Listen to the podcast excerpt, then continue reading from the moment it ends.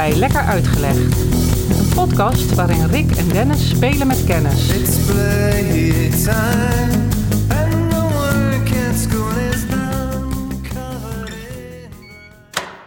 Wij gaan vandaag op reis.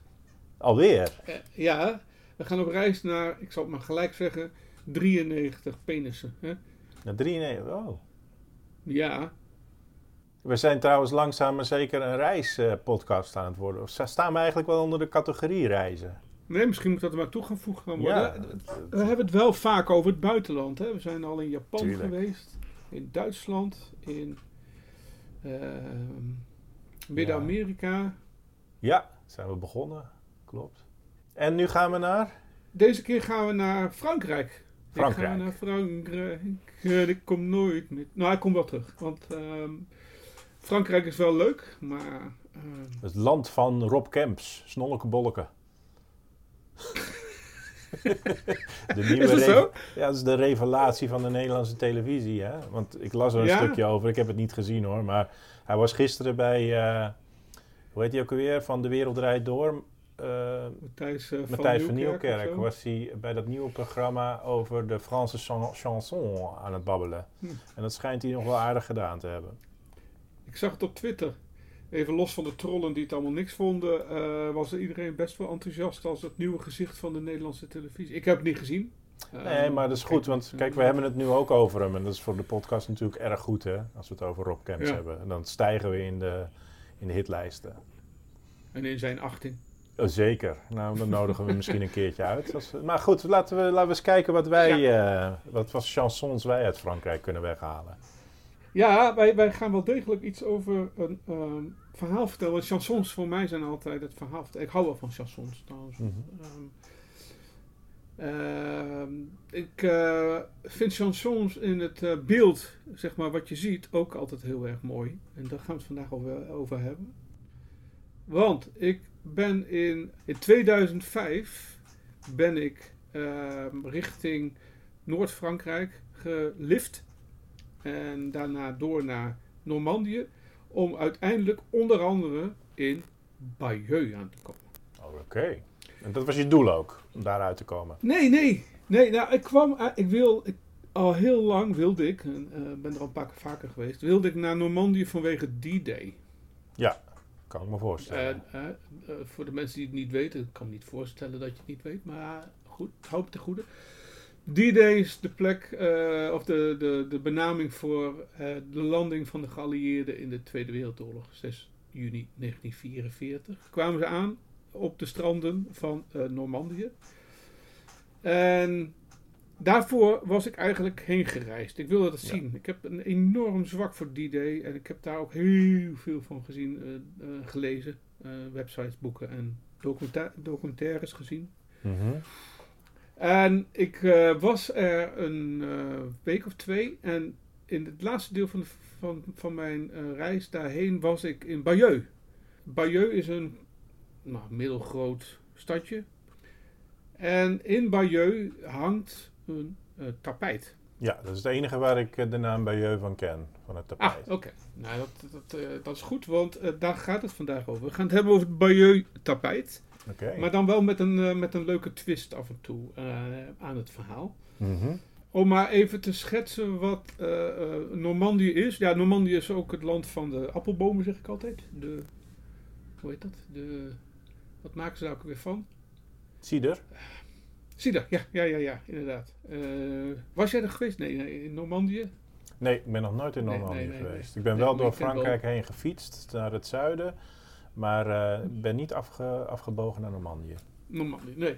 Uh, Normandië is, zoals de naam een beetje ook aangeeft, een, een lang geleden een plek geweest waar de Noormannen uh, What's in zijn, the name? Uh, nee, nou, precies. De Noormannen is, uh, is eigenlijk, zij zijn de oorspronkelijke... Nou ja, noem het maar de naamgevers ja. van, uh, van die streek. En dat deel van uh, Frankrijk, ik vind het heel mooi trouwens, hè, moet ik eerlijk zeggen. Dat lijkt ook wel een beetje op dat deel van Engeland dat aan de overkant ligt. Ja, vroeger uh, in het Pangea zat dat aan elkaar, hè? Ja, ja. Met zit, uh, je ziet Wel, ik ben via Étretat, dat ligt iets noordelijker, zo naar beneden gereisd. En uh, beneden naar Normandië bedoel ik daarmee. En dan zie je ook dat bepaalde delen zijn, uh, lijken heel erg op die van Engeland. Ja. Zoals de witte kusten, de ja. witte uh, kliffen. White Cliffs of Dover. Maar ook sommige uh, meer kiezelige uh, en zanderige stranden. Uh, het is niet hetzelfde, dat voel je ook wel, maar het, uh, het lijkt wel op elkaar. Het heeft en, elkaar en qua taal, want wordt daar ook nog iets van... Ik weet dat je bijvoorbeeld het Bretons, dat is natuurlijk een hele afwijkende taal. Maar is dat in Normandië ook het geval? Los van klanken en dergelijke en bij specifieke woorden is het niet zo als Bretons. Bretons is inderdaad met meerdere, uh, zeg maar meer... Gaelic-achtige talen is, uh, is, is, is, wijkt af, klopt. Ja. En dat is Normandisch. Niet het geval. Nee, voor zover ik heb... Uh, ik kon ze wel verstaan, laat ik ja, zo zeggen. Goed. Het schijnt ook een mooie um, streek te zijn om te fietsen, maar dat uh, lost... Ja, ja, ja, ja, ja, ja, absoluut. Um, voelde ook alsof je af en toe gewoon in een soort van hoger gelegen... Dat klopt ook wel, want met die kliffen iets verderop richting zee ben je ook hoger gelegen. Maar dat voelde ook af en toe zo. En ja. Het is niet heel heuvelachtig verder. En je kronkelt een beetje zo havendorpjes ja, ja. en zo binnen. En, uh, ja. ja, en dat heggen. Is prachtig. Heggen, heggen? Zoals in Zuid... Ja, veel. Uh, veel maar uh, regelmatig kom je langs weggetjes die heel smal zijn. Die met heggen aan de zijkant zijn uh, oh, hagen. gelardeerd. Hagen. Ja, ja. Oh, sorry, hagen. Neem die Ik denk heggen. Dat, hegges, ik zat al in, uh, in Schotland. nee, nee, heggen. Hagen. Ja. Hedge, hedges. Ja. Dus ik was daar in de zomer van tweeduizend vijf. En ik wilde ook, want ik kende het tapijt wel. Mm-hmm. Ik wilde ook dolgraag uh, het uh, tapijt in het echt zien. Want ik had wel eens boeken gelezen, maar dat, doet, dat is het niet. Hè? Broer, nee. Jij kunt dat ook uit ervaring zeggen. Als je eindelijk ergens bent... waar je graag heen uh, uh, bent uh, gegaan, waar, waar, je het, waar je het echte werk wilt zien, ja.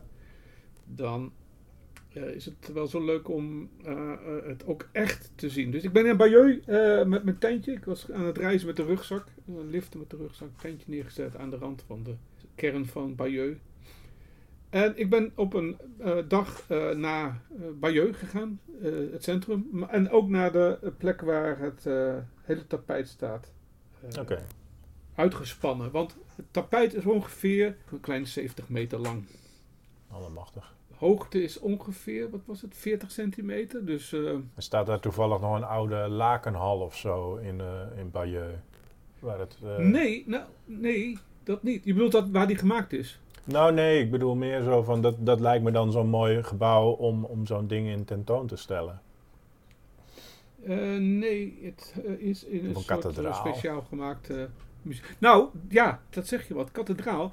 Uh, maar nu springen we wel even terug in de tijd over de tijd waarin het gemaakt is. Uh, het tapijt is dus rond de nou, vijf, negenhonderdvijftig jaar oud.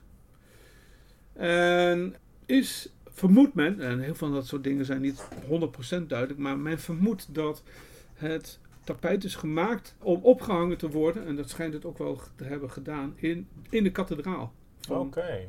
van Bayeux. Een heleboel gedoe over, want vaak hadden ook uh, katholieken toch wel moeite met het verbeelden van zaken die dan vervolgens in de kerk hangt. Dat is later wel minder geworden, want toen gingen ze ook heiligen afbeelden en zo. Maar echt enthousiast was men niet. Maar dat heeft het uiteindelijk wel gedaan. En het was niet een onderdeel, want ik weet dat... Uh... in die periode bijvoorbeeld de Franse vorsten en de Engelse vorsten nogal wat met elkaar te stellen hadden. En op momenten dat ze bijvoorbeeld in vergadering gingen met elkaar, dan gebeurde dat natuurlijk op het ge- grondgebied van de een of van de ander. En dan werden er ook wel eens van dit soort uh, taferelen tentoongesteld. Gewoon om de grootsheid en de historie en zo van, uh, van de betreffende vorst nog eens eventjes uh, in te peperen bij, de, bij de, uh, de vorst die te gast is, zeg maar. Ja, ik denk dat dat hier niet... Ik denk dat dat vaak gebeurt. Ik denk dat dat hier alleen niet gebeurt. Zullen we misschien maar even, even kort vertellen wat bekend is, tenminste, qua ontstaansgeschiedenis? Ja, vertel. Uh, heel kort, hè. Um, het verhaal van uh, tapijt is dat uh, in uh, duizend zesenzestig er een slag is geweest bij uh, Hastings. Ja. Of uh, wat, uh, wat, in, wat in de buurt van Hastings. En daar uh, kregen twee uh, koningen, twee, of twee mannen die aanspraak maakten op de kro- uh, kroon van uh, Engeland. Dat heette toen nog niet Engeland, maar goed. Uh, Harold, Harold de Tweede en Willem de Veroveraar. Ja, van oorsprong een Angelsaks. Mm-hmm. Uh, dus wel een Noord, Noord-Europeaan. Die daar al uh, eeuwen, waar zijn voorouders al, al eeuwen waren. En in Normandië had je Willem. Dus Normandië in, in Frankrijk. Ja. En beide hadden teruggekregen van de in januari duizend zesenzestig overleden uh, Edward. Dat zij de opvolger zouden zijn. Nou, dat is natuurlijk hè, beloofd was dat aan beide. Stront aan de knikker. Aankomen. Ja, dat is inderdaad stront aan de knikker. Want uh, veertien oktober duizend zesenzestig zijn zij, uh, Harold en uh, Willem, zijn met een, elkaar in gevecht geraakt bij Hastings. Nou, lang verhaal. Korte verhaal is, Willem won, Harold ja. is dood. Oké. Okay. Dat is een beetje waar het... Uh, En, en dat tapijt zou, ik zeg een beetje voorzichtig, want als je gaat kijken naar het tapijt, en dat gaan we zo meteen wel in detail doen. Als je het tapijt bekijkt, zie je wel dat er een aantal dingen zijn uh, waarvan we nu denken, hmm, best wel apart, of klopt dat wel, of is dat het wel het hele verhaal? Ja, want er wordt een geschiedenis afgebeeld op het tapijt, of wordt die slag ja. afgebeeld? Het tapijt bestaat uh, voor een groot deel uit de slag, maar het begint al in de maanden ervoor. Dat tapijt uh, verbeeldt bijvoorbeeld hoe hij zijn vloot maakt, want hij moet natuurlijk overvaren naar Engeland. Wacht even, dus dit tapijt, begrijp ik nu, is in opdracht van Willem de Veroveraar gemaakt? Nou, dat, dat is ook nog een tweede ding. Laat ik even kort zeggen wat erop te staat. Uh, uh-huh. Willem gaat uh, naar Zuid-Engeland varen, daar heeft hij een... groot leger voor nodig. Hij heeft uh, boten nodig. Uh, dus dat zie je op het schilderij. Je ziet uh, hoe hij een kampement opslaat. Ja. En uh, je ziet de slag. En gek genoeg niet de aftermath. Maar dat is uh, een, een, een detail waar uh, de, de geleerden niet over eens zijn. Men denkt dat er nog een stuk achter hoorde. Dat er een paar panelen ontbreken. Dat hij eigenlijk uh, nog, nog in plaats van zeventig, honderd meter was. Ja, zoveel nog niet, maar waarschijnlijk toch nog wel een aantal fix aantal meters die ontbreken. Waarop zou hebben gestaan, denkt men, de kroning van Willem alsnog in ja, ja. Uh, eind duizend zesenzestig. De kers op de taart staat er niet op. Die staat er niet op, nee, nee. Jij had het net over de, of ik, ik had het erover, uh, de maker. Ja, wie, of de, de, de opdracht, sorry, de opdrachtgever. Ja, de opdrachtgever. Nou, het leuke is dat... Uh, de, wie er ook de opdrachtgever was, men vermoedt Harold, of uh, Willem ja. als overwinnaar, ja. dat hij de opdrachtgever is geweest. Of zijn halfbroer, bisschop Odo. En waar was die bisschop? Je raadt het niet. In Bayeux. Wat nou zo eigenaardig is, vindt men dat Harold zo positief wordt afgebeeld. Want je zou kunnen denken, als wij een, uh, een, een, een tapijt zouden borduren van de Tweede Wereldoorlog, ik denk niet dat Hitler er zo goed vanaf zou komen. Nee, ja goed, ik weet niet in hoeverre uh, bij het oorlog voeren in die tijd, of de strijd die geleverd werd, of daar ook nog iets van een soort eer aan verbonden is. En dat je toch ook wel een bepaalde respect voor je vijand hebt. En ja. wat ik me ook nog kan bedenken hardop, is dat je... Natuurlijk, hoe groter je je uh, overwonnen vijand afschildert, hoe beter jezelf natuurlijk ook weer tevoorschijn komt. Dus dat zou ik er ook ja, nog weer... Uh, dat ook, dat zou ook nog bij kunnen, ja. De makers. Uh, men veronderstelt, en dat kun je ook zien op een tableau in, op, het, uh, op het tapijt van Bayeux. De makers worden verondersteld vrouwen uit uh, uh, Zuid-Engeland en met name Canterbury te zijn geweest. Dus uh, Engelse vrouw en misschien zelfs Willems vrouw uh, Mathilda. Ik, ik zou je zeggen, het, het tapijt zelf, zeventig meter lang, waarschijnlijk een halve meter ongeveer hoog, um, bestaat, als je het tapijt zo ziet, dan bestaat het uit uh, van boven naar beneden uit drie delen. Er zit een kleine rand bovenaan, ja. dan in het midden het feitelijke verhaal, dus de, de voorbereiding en de slag. En onderaan ja. zit ook weer een kleine rand. Ja. En die kleine twee randen boven en onder, daar zitten onder andere uh, fabeldieren, kun je daar zien. Ja. Daarin kun je ook uh, fabel, verhaal, fabels zoals uh, Aesopus, de, de, de raaf en, uh, wat was het nou ook weer? Nee, de raaf en, ik ben altijd kwijt, nee, het verhaal van... Uh, de raaf en de vos. Ja, de kraai en de vos, raaf en de vos, ja, ja precies. Uh, die zitten afgebeeld in die twee smalle randen boven en onder. En in het midden is dus de strijd. Nou, in, die, in, beide, of, sorry, in alle drie de uh, uh, delen van het tapijt zie je mannen, naakte mannen bijvoorbeeld. Vooral in het onderste deel zitten uh, naakte mannen en ook wel vrouwen. Met duidelijk zichtbare penissen. Oh. Maar ook de paden uh, hebben, logischerwijs, penissen. Alleen die hadden ze natuurlijk nooit hoeven afbeelden. Ik bedoel, en die penissen zijn over het algemeen best uh, in uh, stijve penissen van die paden. Ook nog? Ja. Weet je. Dus ik, ik, als ik weer terug zou gaan, uh, ik, wil niet alle, ik hoef niet al die drieënnegentig penissen te gaan, gaan tellen. Dan ga ik toch wel ja, iets beter opletten. Ja, je gaat er dan toch even een paar opzoeken. Ja, ja. Is het, uh, is het uh, tapijt trouwens altijd uh, al vanaf dag één het tapijt van Bayeux geweest? Dus ook op die plek, het was ook bedoeld om daar, of is het daar verzeild geraakt om daar tentoon te stellen? Nou, vanwege het feit dat, uh, of feit, poeh, dat is wel een heel zwaar woord, uh, als het om zulke oude geschiedenis gaat, is dat uh, Odo, halfbroer van Willem, het tapijt zou hebben... in opdracht hebben zou hebben laten maken. En hij de bisschop van Bayeux was. Ja. was uh, in eerste instantie was het wel zo dat hij daar werd opgehangen. Dat was ook een beetje, ja. vindt men, propaganda van Willem ook zo van... Uh, hè, ik ben in Engeland Tuurlijk. geweest en kijk eens wat ik heb gedaan. Tada. Ik heb die, uh, die rare Harold, uh, die vond dat hij wel koning kon worden, die heb ik mooi verslagen. Het is een stripverhaal. Ja, ja. Dus het is echt letterlijk, en ik denk dat dat, uh, hij is daar helemaal niet uniek in. Een stripverhaal is ideaal voor heel veel mensen die niet kunnen lezen. Hè? Een stripverhaal voor, uh, voor gewone volk, om zo maar te zeggen. Ja. Nee, het is niet altijd in Bayeux geweest. Oh. Sterker nog, het is uh, een tijd lang in het Louvre geweest. En je zult er niet ver- verbaasd van zijn. De Duitsers in de Tweede Wereldoorlog oh, wilden het ook graag meenemen naar, uh, naar Duitsland. En ze, we hadden het eigenlijk al voorzien om het weg te halen uit het Louvre. Maar omdat de geallieerden zo snel naar Parijs kwamen, hebben ze dat uh, helaas, of gelukkig voor ons, hebben ja. ze dat niet meer uh, weten te uh, redden. Dus het, het is in Louvre gebleven. Wat ik altijd mooi vind, kijk, ik, mijn achtergrond is in de Midden-Amerikaanse archeologie. En daar heb je ook nog van die oude lienzo's, waarin de geschiedenis van de Azteken bijvoorbeeld worden beschreven. En dat, is, dat kan je ook een beetje lezen als een stripboek. En wat de wetenschap daarna natuurlijk gedaan heeft, is bepaalde onderdelen uit die boeken vertellen uh, verschillende verhalen. En er zijn er natuurlijk altijd een paar sappige dingen die niet kloppen of intriges die je terug kan lezen. Is dat ook het geval bij dit uh, wandtapijt? Ja, best wel het een en ander. Uh, het meest bediscussieerde is misschien wel dat de dood van Harold, die staat afgebeeld.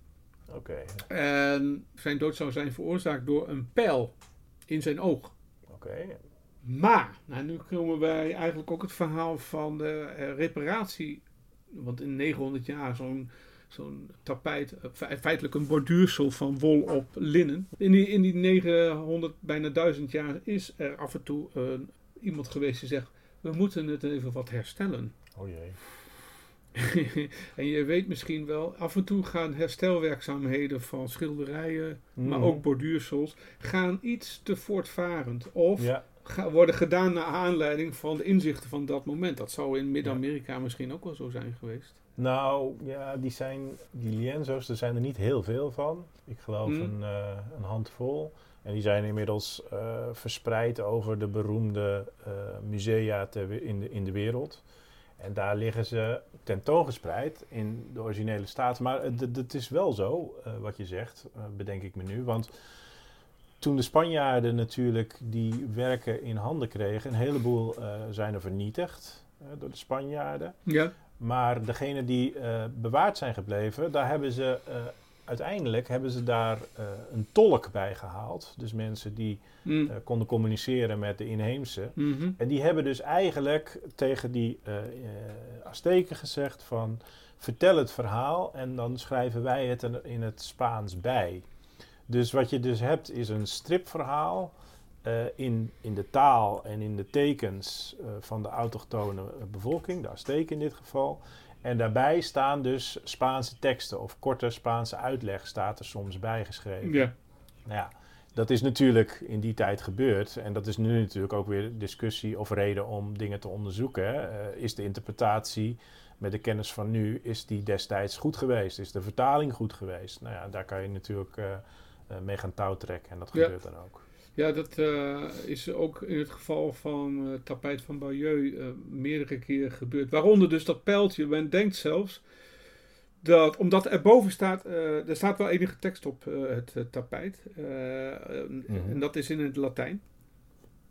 Uh, en uh, boven dat moment dat Harold zou uh, zijn geraakt, staat, hier is Harold die sterft of zoiets. Ik geloof iets van uh, hic Harold interfectus est, zoiets.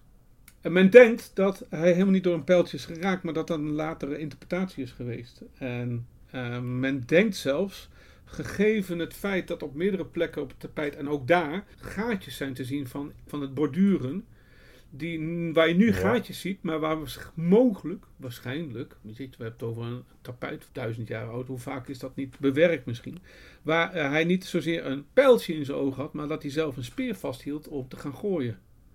Oké. Okay. Dat ja, geeft ja. een hele andere interpretatie van het uh, verhaal. Wel interessant werk, zeg, om zo'n, zo'n ding te bestuderen. Ja, uh, en ik weet dat er uh, in de loop van de laatste driehonderd jaar en meerdere keer mensen bezig zijn geweest om dingen te vervangen, ook omdat slijtage. Ja, ja, hoe goed gebeurt dat? Ja, goed. Een beetje, je zou kunnen denken dat je natuurlijk steeds verder van het origineel verwijderd raakt. Ja, dat is een, een logische aanname. Maar uh, zijn er andere bronnen uh, die zeg maar het verhaal vertellen wat op dat tapijt is afge... Kan je het ergens aan spiegelen? Ja, je hebt een aantal uh, kronieken, gedichten. Natuurlijk ook allemaal toch wel in gang gezet door de overwinnaar. Uh, de overwinnaar spreken vaak ja. de, de, de, de geschiedenisverhalen. Ja. Er zijn uh, onder andere de... Uh, De Carmen van de slag, de, het lied van de slag van Hastings is er een, waar het een en ander in staat. Uh, er zijn een aantal kronieken. Ja. De bronnen zijn eigenlijk over het algemeen van redelijk kort na die tijd. Want het tapijt is waarschijnlijk gemaakt al in de, uh, in de jaren na de slag. Zijn er ook een aantal verslagen die zijn pas later gemaakt. En zoals dat gaat dan worden de verhalen wat aangedikt. Ja. En de slag van, de, de, het lied van de slag van uh, Hastings is een van de verhalen, een van de beschrijvingen waar uh, we ook uit kunnen halen dat, dat het tapijt, nou, voldoet wel enigszins aan de... Was je onder de indruk? Ja, ja, ja, dat wel. Ik was wel onder de indruk, vooral vanwege de lengte en dat, uh, dat men er zoveel uh, heeft ingestoken aan, aan waarschijnlijk vrouwkracht. Aan vrouwen ja. die dat heeft, hebben geborduurd. Had Willem de Veroveraar een, een voorbeeld? Zijn er ook andere tapijten die uh, geschiedenissen vertellen uh, op deze wijze? Of is dit iets wat echt uniek is voor, uh, voor Willem de Veroveraar? Voor zover ik weet is het best wel uniek voor hem, ja. Maar ik uh, moet erbij zeggen, toen ik uh, wat meer in de diepte dook om wat te weten te komen over de panelen van, uh, of zeg maar de onderdelen van het tapijt van Bayeux, en ik onder andere over die drieënnegentig penissen uh, het een en ander las. Uh, de diverse onderdelen van uh, het tapijt, die komen niet helemaal uit de lucht vallen. Uh, want uh, een deel van, voordat ze de slag beginnen, zitten ze met z'n allen aan een tafel. Dat is een van de scènes op het tapijt. Dan zitten ze gezellig te eten. Ja. En wat blijkt nu, in de kathedraal van Canterbury, waar ik geweest ben, maar ik heb dat helaas weer gemist. Dus ik moet er ook daar weer terug naartoe. Soms is het ook leuk om weer terug te komen, uh, omdat je meer uh, weet van iets. In de kathedraal van Canterbury staat ergens een tekening, en dat is nou, min of meer letterlijk het voorbeeld geweest, denkt men, van die tekening op het tapijt waarmee uh, allerlei uh, lieden zitten te eten aan een ronde tafel. Ah, oké, okay, ja. Dus komt niet helemaal uit het niets uh, zetten. Men nee. had al voorbeelden. Uh, er werd inspiratie van elders vandaan gehaald. Ja, en dat is ook een van de redenen waarom men denkt dat het uh, tapijt gemaakt is in Canterbury. Ik moet zeggen dat er uh, tot mijn verrassing, omdat ik begon met Normandië. Ja. Uh, want daar is het tapijt in de Bayeux. Uh, maar daar is dus, bijna negenhonderd jaar later, is dus die, die, die, die de invasie van de geallieerden in Frankrijk geweest. En het leuke is dat men eigenlijk uh, op basis van het tapijt van Bayeux ook een dergelijk tapijt heeft gemaakt van de invasie. Dus er bestaat een moderne versie van het tapijt van Bayeux waarop de invasie uh, op D-Day is uh, verbeeld. Oké, okay, en is dat niet leuk? Ja, dat vind ik hartstikke leuk. En die is ook zeventig meter lang. Nee, zo lang geloof ik niet. Ik geloof ook niet dat er veel penissen op staan. Mm. Schwansen. Ja. Ik heb, jou, ik, heb jou, ik heb jou toch wel eens verteld over dat wandtapijt in de kerk van Ursem die ik uh, van, de, van de wand afgetrokken had, of niet? Heb ik, nee. Heb ik dat nog niet verteld? Ik dacht dat ik dat misschien nee. al in een podcast nee. verteld heb. Oh ja, ik heb, ik heb een persoonlijke geschiedenis met een wandtapijt. Nou, vertel. Het is een an- anekdote. Anekdote, komt-ie. Kom maar in. Nee, ik was, uh, ik, ik was uh, een tamelijk slechte zing- zanger. En dat ben ik nog steeds. En mijn zus die zat in de kerk, in het, uh, in het uh, kerkkoor. En zij nodigde mij uit op woensdagmiddag om bij het koor te komen. Hm? Uh, om mee te zingen. Uh, ik drumde al wel in die tijd. Of had de ambitie om te drummen. Maar zingen, dat was echt niet mijn ding. Maar goed, ze bleef een beetje aan, uh, uh, aandringen. En op een goede uh, woensdagmiddag, het had waarschijnlijk gesneeuwd of zo, besloot ik toch om naar de kerk te gaan. We woonden vlakbij de kerk in Ossem. En daar stond mevrouw Rus het koor te dirigeren. En dat was de moeder van een klasgenootje van mij. En die herkende mij en nodigde me direct uit om plaats te nemen in het koor en te gaan zingen. Oeps. Oh, en nu ze het zegt. Uh, ja, ja, maar ik wist ja? het niet. Ja, ik, je? ja ik, je hebt verteld over dat je eruit bent gewerkt als het ware. Omdat je te hard... Precies. Uh, misschien ook wel te lelijk ja, zo. Dat komt. Maar dat kleed zegt mij dan niks. Dat je... Nou, ik werd er dus uitge, uitgebonjourd na uh, tien minuten uh, proberen mijn best te doen in dat koor. En uh, ik werd er met een smoesje werd ik eruit gestuurd. Want mevrouw Rust die zegt van... Uh, Dennis, ga maar even bij uh, meneer Pastoor aankloppen. Die zal je wel even een rondleiding geven door de kerk. En dat was haar manier om mij weg te ja. krijgen bij dat koor. Ja. Dan kon zij weer een beetje voortmaken. Dus na tien minuten zingen uh, ging ik naar de sacristie en ik klopte aan bij de pastoor. Mm. Die deed open en ik zeg, mevrouw Rus heeft mij gestuurd om uh, een rondleiding te krijgen door de kerk.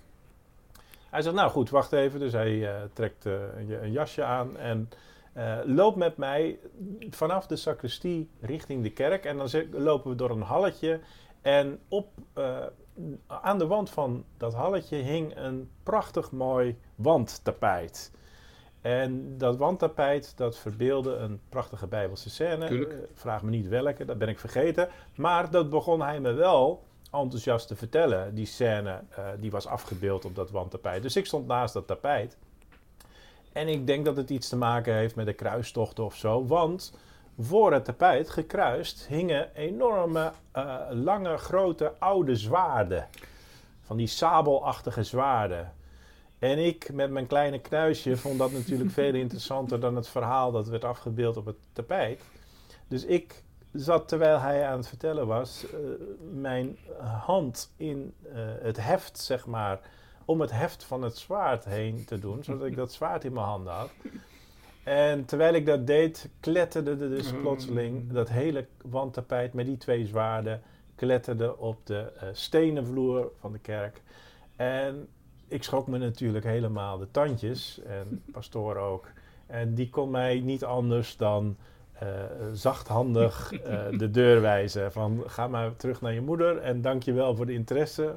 En dat was eigenlijk de laatste keer geweest dat ik uh, op eigen initiatief de katholieke kerk uh, maar met enige reden binnengegaan ben. Maar so, so much voor het wandtapijt.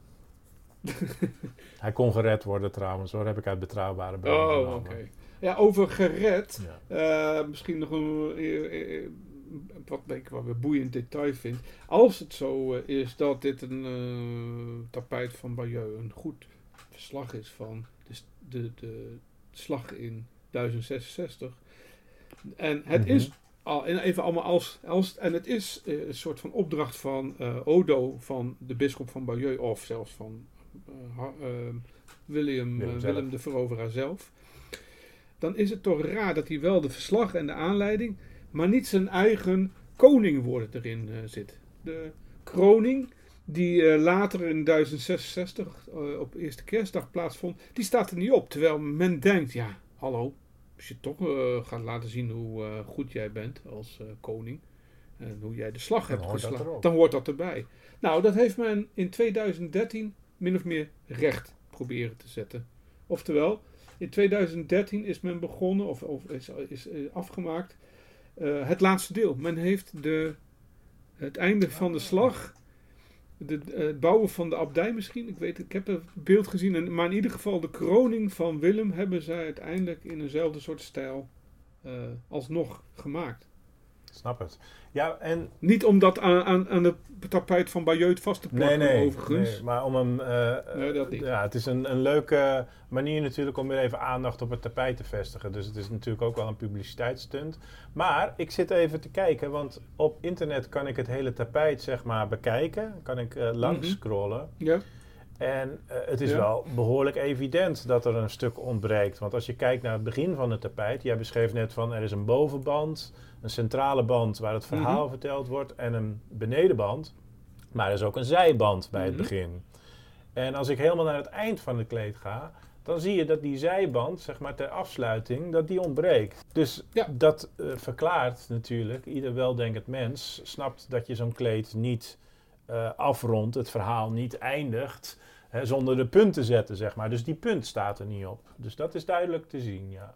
Overigens hebben ze wel ook aangegeven dat veel van die panelen, ik noem ze maar panelen, dus de, mm-hmm. de, de scènes die op het tapijt staan, dat die uh, worden overge, dat die overgang naar een volgend paneel werd aangegeven met, uh, met ook bijvoorbeeld bomen. Dus dat je in één keer bomen in beeld ziet, dan weet je van, oh.